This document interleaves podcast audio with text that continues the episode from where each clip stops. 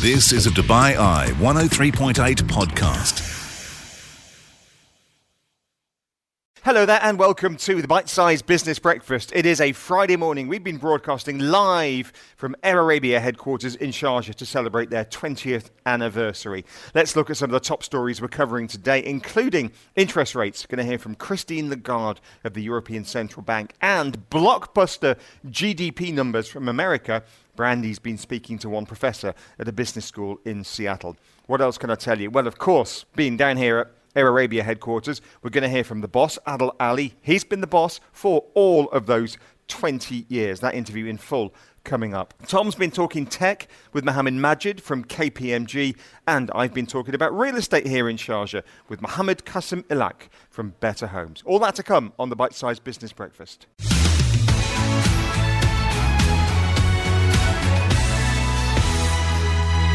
I'm happy because I've got coffee. Rich is happy because Christine Lagarde has finally been taking his advice. Oh, exactly, yes. So, this is the president of the European Central Bank, Christine Lagarde.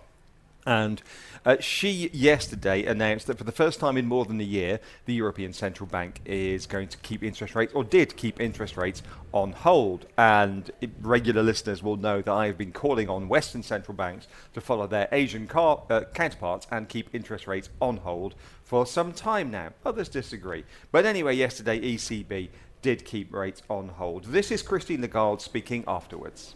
Our mission is price stability, we have defined it in our strategy review as 2%. We are not at 2%. The best tools that we can use to return inflation to 2% are our interest rates. And this is what we are using. And I just want to mention that the fact that we are holding doesn't mean to say that we will never hike again. Christine Lagarde.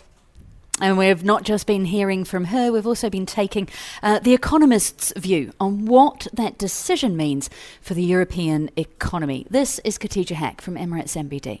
The ECB left its main refinancing rate unchanged yesterday, as expected, at 4.5%. President Christine Lagarde said that any discussion about rate cuts was totally premature and that a pause this month did not mean that they would not hike again if needed. The market is pricing the first rate cut from the ECB only in June 2024. Economic conditions in the Eurozone remain quite weak, with Germany probably already in recession.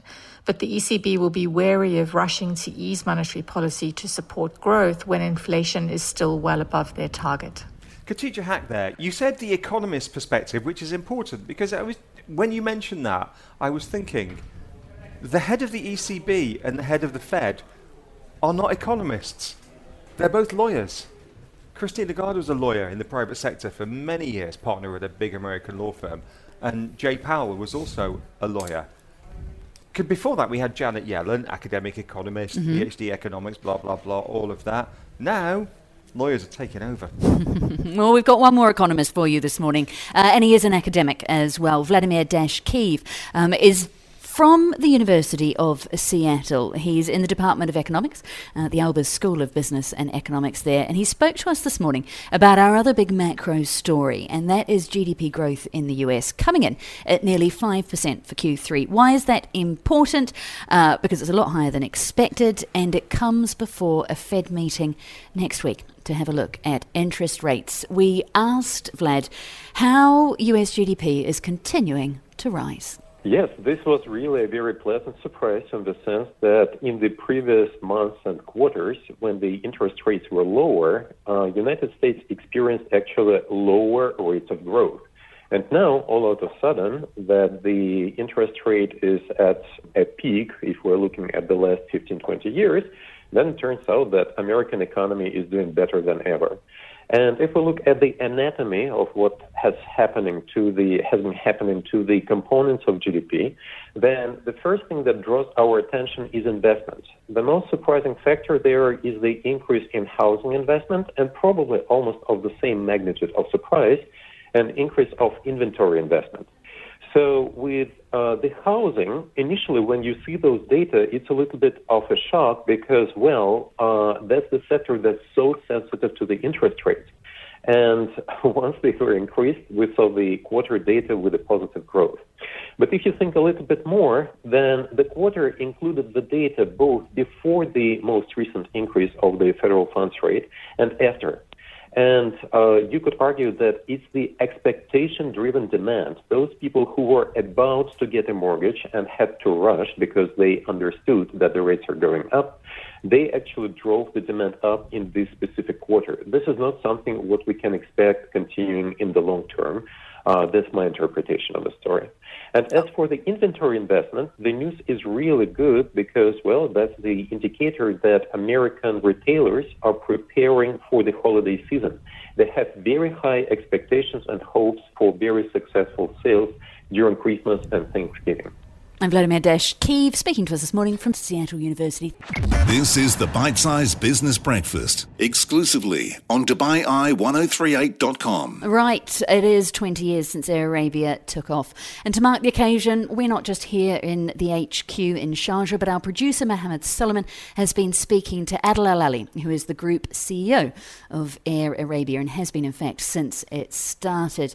Uh, Air Arabia and uh, is synonymous with Sharjah Sharjah, Mohammed sat down with Adel to speak to him about everything from where they have been to where they are going. Air Arabia celebrates 20 years uh, this week. Um, you've been there since day one. Talk me through this journey of two decades. You've been there from the start. Talk me through the highs, the lows, the challenges. There was a pandemic in between as well. Uh, put it into words what these last 20 years have been like for, for you. Yeah, it's, it's gone fast and, uh, and hard but good. So, so the hard bit is putting an airline together is, is never an easy task to do. Uh, the need of the type of an airline we put together was very rewarding, that everybody wanted it. Hence, from day two, we had queues of people wanting to fly. Uh, but with this industry, you get involved in everything. So we had wars, we had uh, weather issues, we had political issues, economical issues, and then what you just mentioned, pandemic, which was probably the lowest point that it could get. When I saw the hard work of everybody for it was a, a good 16, 17 years all of a sudden comes to a halt. But then there was a sort of uh, we saw that this will always come back and life will go back to normality. And it has happened. Uh, difficult to describe 20 years in, in sort of few seconds, but it has been rewarding. I think both from the community connections that we have created uh, over the years, um, the people's life that has become so, so much easier once we started, Probably the, the transformation of air travel in the region has, has been rewarding. And the growth of the company, of course, and the financial success that we have achieved. So, all in all, I, I think very pleased, very happy, uh, hard work, but a lot of learning and, and lot, lot, lots of happiness within the organization. Let's talk about this year, 2023. You guys had a record breaking profit in Q2 what has this year been like from a business perspective for, for, for Arabia in the context of the last two decades? I think there was the pessimist in the world of saying uh, the aviation business will take a long time to come back. I was one of those uh, always thought that aviation and the travel is, is such a need in everybody's life today, particularly in a country like here where people want to travel and a lot of business happens and, and so on. I always felt that as soon as people were able to fly, they'll come back. And that's exactly what happened. So we had a very good progressive growth since the pandemic slowed down and, and country opened up. Uh, 2023 particularly, again, the pent-up demand, the supply in the market was still short. UAE uh, really grasped all sorts of businesses from around the world, everywhere that it exists. And the whole economy started just booming. And when the economy is good, people travel. The doors were open. I think a lot of contributory factor. We obviously provide the air transport, we make sure it provided at the best level of cost. Uh, we manage our, our business and, and, and the cost of our business. But ultimately, you need people to move. And, and I think that what has happened in, in where our hubs are, whether it's here, we've seen the same thing in our hub in Morocco, we've seen progressive business in uh, our hub in Egypt and all the other. But here in particular, obviously, it's the largest operating out of the, the three airports that we operate. Uh, we've just seen movement, people coming in for big tourism and big business. And people from here, we are in this country, we travel. We want to see the world. We love to travel. And we would love them to travel more. and that has made the year very good. Um, I think there was few obviously other things that has helped us out. Uh, one was our fuel hedging policy that, that the fuel did go up in 2023. Correct. But we were in a position to benefit from the hedgings that, hedging that we've done before. And, and that was a contributory factor as well. Let's talk about inflation, um, something that's very much an issue, obviously, for our listeners. Um, what impact has inflation had on Air Arabia's operations, and how much of that increase in price can you sort of pass on to your customers? Um, I think, in, uh, yeah, I mean, nobody wants inflation, but it's uh, it's uh, something that you get it and you got to live with it. Uh, and it's a it's a global thing. The good thing is the world knows that it's not a, a country issue. And if you watch any media today, uh, wherever you are in the world, everybody talks about inflation. The bottom line on the TV is always saying inflation up and up and up. And with that in mind, the customer expectation that, well, life is going to be a little more expensive. Uh, and, and therefore they're willing to pay. But of course, you're, in, you're in, a, in a business and you got to make sure that it's balanced. Our business is all about value for money and affordability. We, you, you don't want to drive yourself out of the market by making, by, by sort of providing, by offer, offering prices that people cannot afford. Right. Okay. And we've got a dynamic pricing system that we try as much as possible to take it in. Uh, the, the demand has not slowed down, partially because the supply is not in the market as much as it used to be pre-COVID. Sort of post-summer, we're seeing globally and within the region, the market is neutralizing. The supply is probably picking up. Supply chain is has improved, but still a long way to go. Yeah. Uh, so overall, uh, yes, the airfares or the traveling is, is a bit more expensive at the moment, partially driven not by airlines, by the various governments around the world increasing the taxation. The heavy insurance that has been added to uh, air travel, and, and those is purely because we're living in a very unstable world there are wars everywhere and all those sort of things, which normally hike up the insurance. Um, you got to live it, and, and we want to carry people on the flight as low as possible in terms of what they pay, because our job is to simulate market. And to do that, you need to make sure people can afford it. Um, now, right after the pandemic, when the industry was just sort of getting back on its feet, um, there was this thing about a shortage when it came to pilots, airline staff. How have you guys dealt with that? Is there a shortage here for airline airline staff? I think there is a shortage on talents and manpower in every sector I talk to.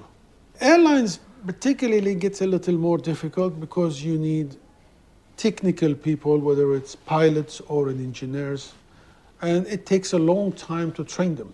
Yes.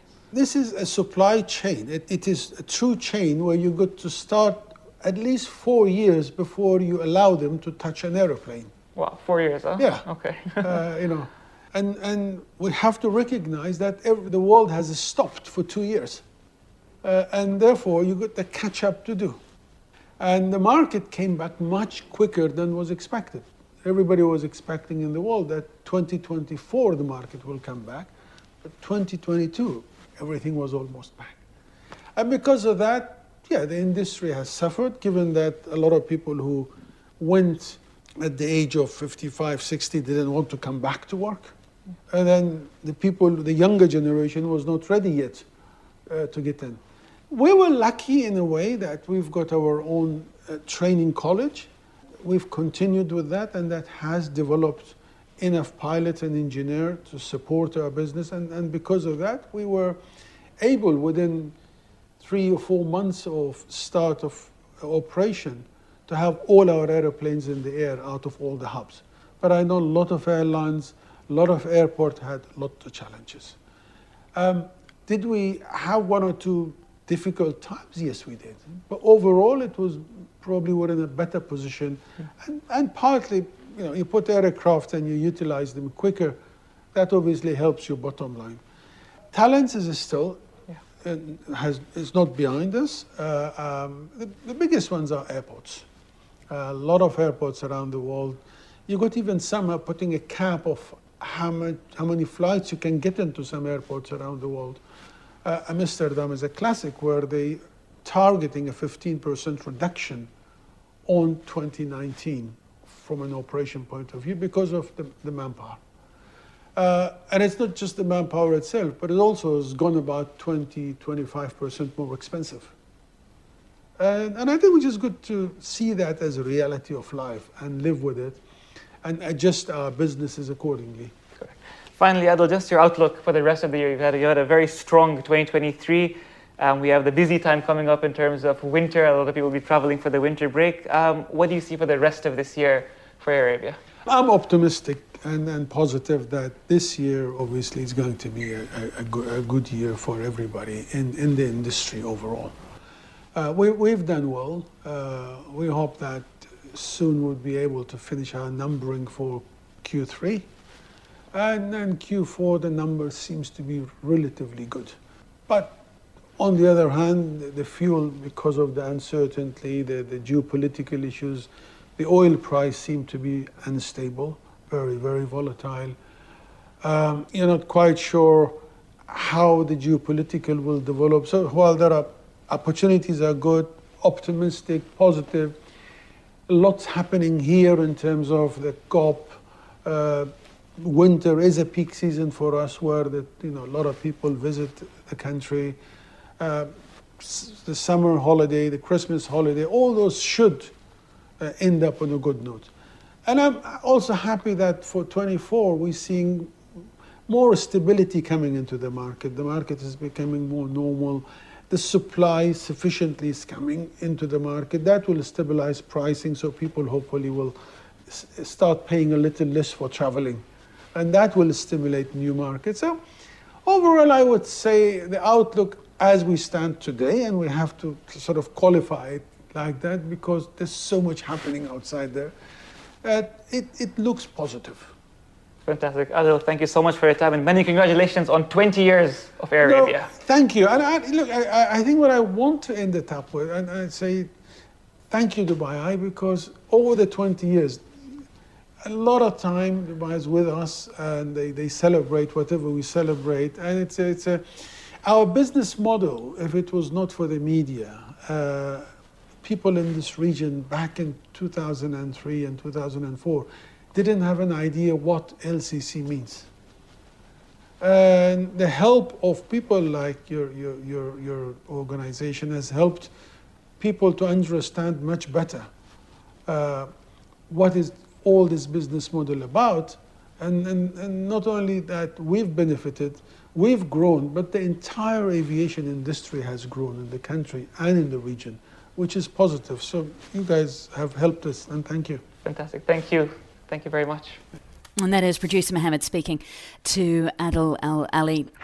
Catch up on the business headlines with the bite sized Business Breakfast. We want to focus on a new report out from KPMG. Uh, their latest UAE tech report for 2023 has just been released under the title Tech Trailblazers Navigating the Next Digital Frontier. And it certainly seems that the UAE are becoming tech trailblazers here. One of the headlines jumping off the report is two thirds of UAE tech leaders attributing increased business profitability to AI. Let's talk to the team from KPMG now because their partner, Digital and Innovation at KPMG Lower Gulf, is Mohammed Majid, who's been kind enough to join us down here at Air Arabia. Thank you for having Thanks me. Thanks for battling the traffic, uh, coming over the way to show at Sharjah as well. Uh, welcome to Air Arabia. Thank you. Um, let's talk tech leaders if we can. How much of a lead are uh, tech uh, companies here in the UAE, here in the region, taking when it comes to uh, the adoption of tech to maximize profitability? No, definitely. So what we have seen is uh, UAE technology leaders answered with 89% that they believe that technology can drive their business growth.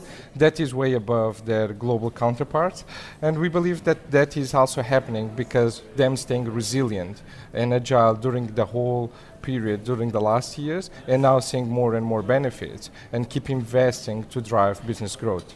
I'm looking at the report, and obviously, I mean, we're using the word tech, and tech is such a wide ranging topic here, but specific focus on AI as well. So, companies here being quick to adopt the the, the, the, benefits and the possibilities of AI? Yes, uh, AI represents one of the uh, key focus. Mm. It's very interesting that in the UAE in particular, technology leaders are seeing UI, uh, AI as an opportunity to drive profitability. They see return of investment, and that's why they, because they have moved from more generic use cases on AI to more business-led use cases for AI. Because a lot of companies, and well, the suggestion being that a lot of people are looking at AI and looking at the future possibilities. Mm-hmm. Your report suggests short-term objectives are being used in order yes to, to, to, the utilization of Indeed. that. If you see, uh, dr- driven by the technology innovation that I've seen across the UAE, a lot of AI use cases are already rolled out, mm. are already in place. So now it's um, the incremental uh, view of new use cases that are more and more complex, but also bringing more and more benefits. We're using the, U, the, the frame, uh, the, the, phrase, I should say, tech leaders, tech trailblazers within the title yes. of the report as well. Is that something that companies have invested in as well? Is there more investment going into the IT departments? So definitely. So there is more investment, but there is also more return of that same investment. At the same time, uh, UAE technology leaders being innovators, they are being disruptors across what we've seen globally. One of my favorite um, statistics is with regards to ESG where you have a much higher, it's around 87% of UAE tech leaders answering that ESG, their organizations are prepared to address ESG requirements. That's way above what we've seen globally from their counterparts. Profitability obviously key to any business success and we're seeing that uh, with the help of AI that's coming across mm-hmm. in the report. But also enhancing employee satisfaction. How does AI help employees? So uh, if you notice most of the technology requirements, and that was the shift that we saw during the last years, technology leaders are much more focused on strategic thinking, and they're looking for the needs of their customers uh, and their internal clients, which are their employees. So customer experience, employee experience are paramount for them. And then with that, you would identify what are the main pain points mm. that customers and employees have, and AI can help facilitate the same. The AI can streamline the pain points that usually you have, and we've seen as users, as customers of multiple organizations in the UAE, I'm sure we all notice the advancement of technology mm. and how much effortless is our activities, our interactions to any organization. Uh, any conversation about AI or tech in general, uh, but certainly AI at the moment, comes with a little bit of a question mark, especially when it comes to employees. Now, am I going to hold on to my job? Am I going to be automated? Is AI going to take my job anytime soon as well? But again, looking at the, the percentage points, looking at the statistics coming out of report, there seems to be a real confidence yes. about tech and AI. And is that going to help us moving forward? Yes, because what tends to happen, and we've seen this, there were always those concerns, yeah. but what we've seen is with AI in particular, with other technologies that enable automation, is not that you reduce your workforce, it's just that you refocus your workforce in other value driven activities. Mm. And AI itself also needs to be um, governed, and for that you require people and you require focus. And those are the sort of activities that we've seen uh, the, the workforce being refocused or reskilled into it. It is the KPMG uh, Tech Report, UAE Tech Report. It is out now. Uh, do check it out, the Tech Trailblazers. Uh, navigating the next digital frontier. Uh, Mohammed, thank you so much Thank indeed. you. Great Appreciate to see you. Where are you flying you. to this morning? Uh, to Dubai now again. You're flying to Dubai. Okay.